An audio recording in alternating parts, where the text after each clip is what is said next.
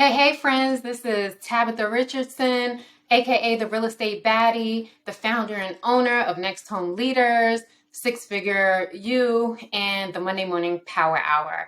Today we're talking about 3 lead pillars that you should have. Now, we all know that the recession is on its way. We don't know exactly when it's coming.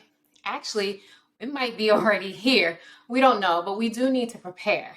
And in preparing, we need to make sure that we have a solid source of steady leads that are coming into our database every day. And to do that, you should have about 3 to 5 lead pillars.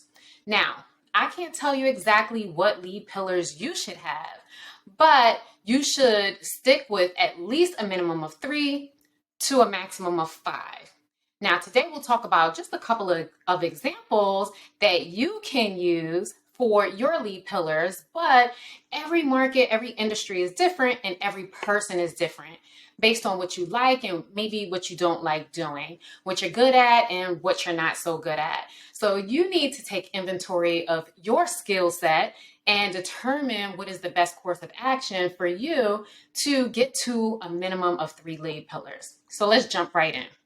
Now, why do you need these lead pillars? Well, what I notice is that many agents that really are not that successful, I hate saying that, but it's kind of true, right? If you're not able to generate at least 1 lead per month, well, not 1 lead, but 1 closing per month, or a minimum of about 10,000 in GCI at least every month, then that just really means that you don't have enough leads coming in and you need to increase your leads, or it tells me that you're bad at converting.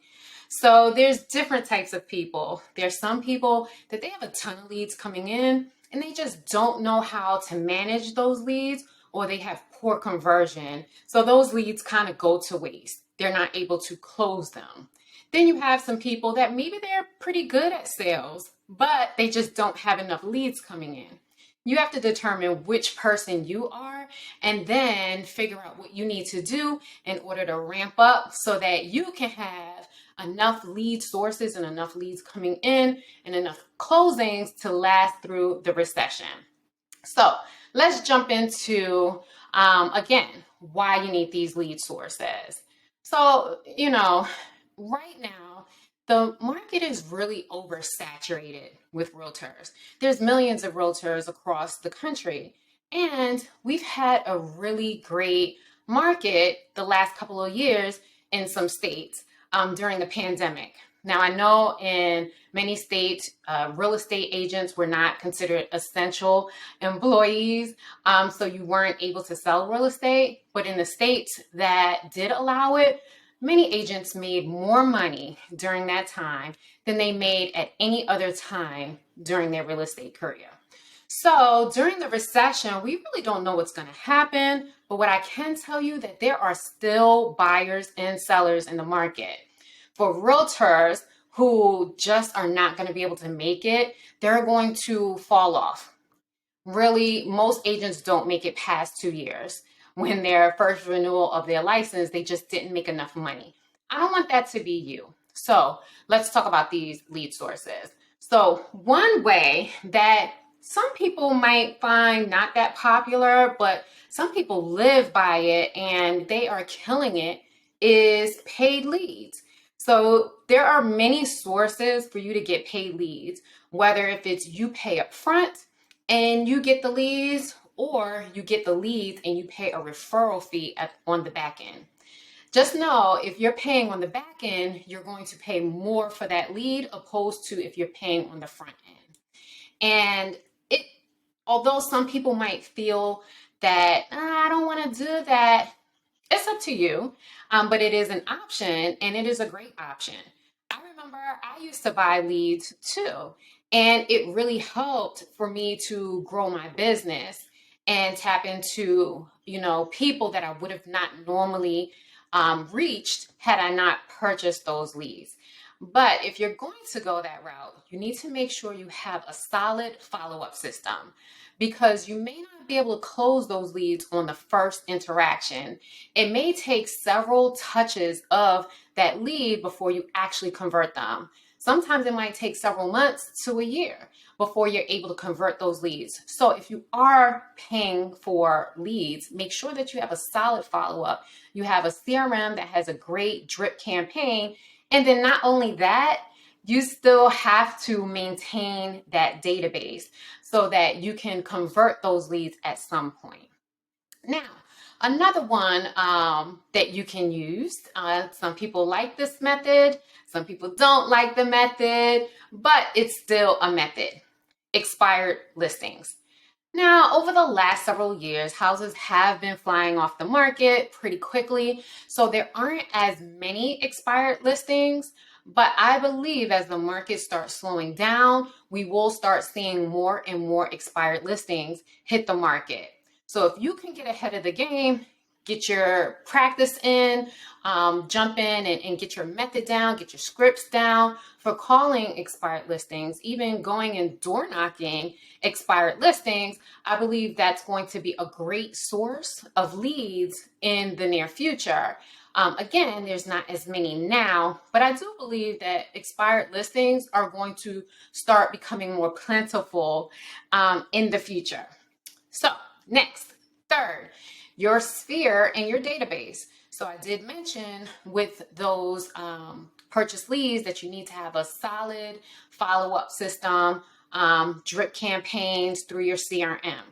Now, surfing your database, doing that on a daily basis and going through your database, making calls, reaching out to your sphere, even on social media, staying connected with your sphere, being open to when there's new events in people's lives, such as weddings, births, deaths, graduations, really, reaching out to people and just letting them know that you're there if they do need your services. When people get married, generally a house follows.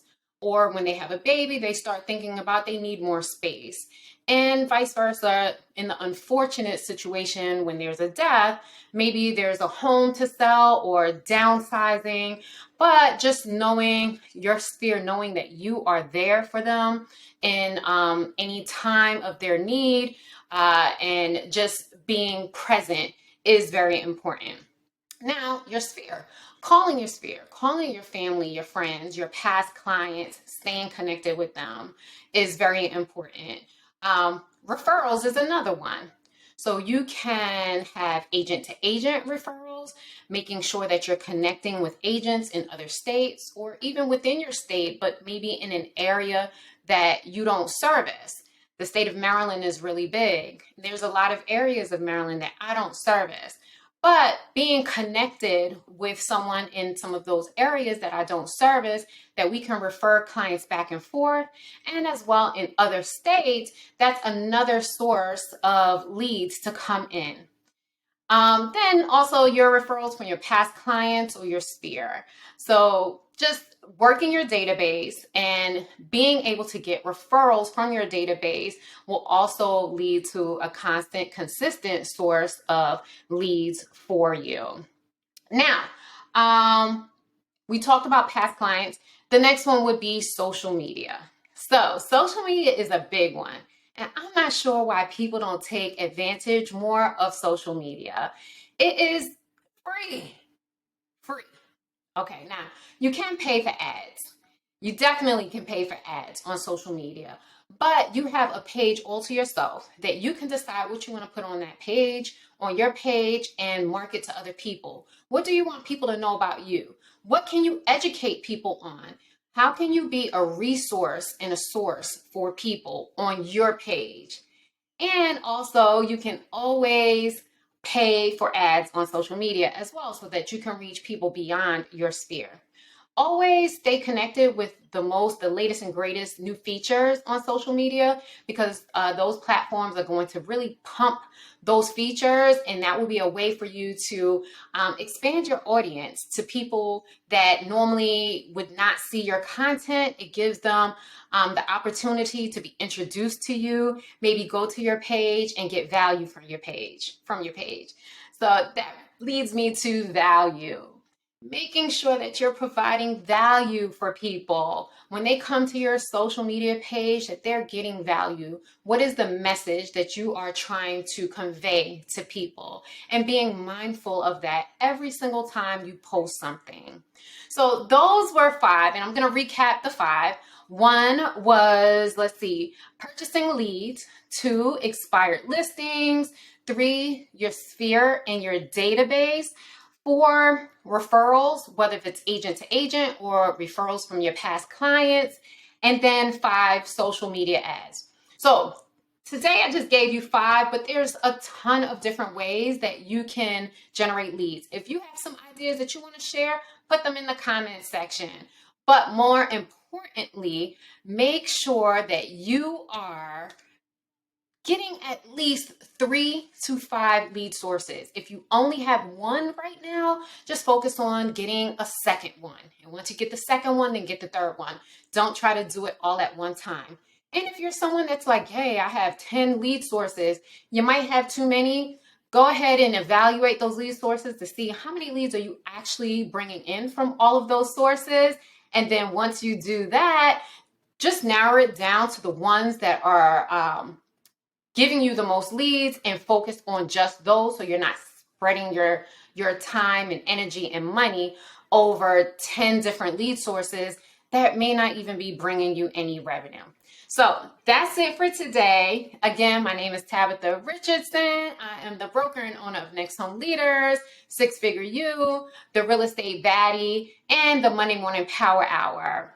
Click the links below if you are interested in signing up for my group coaching, which is every Monday morning at 8 a.m., or if you have any questions about real estate. Look forward to seeing you again very, very soon.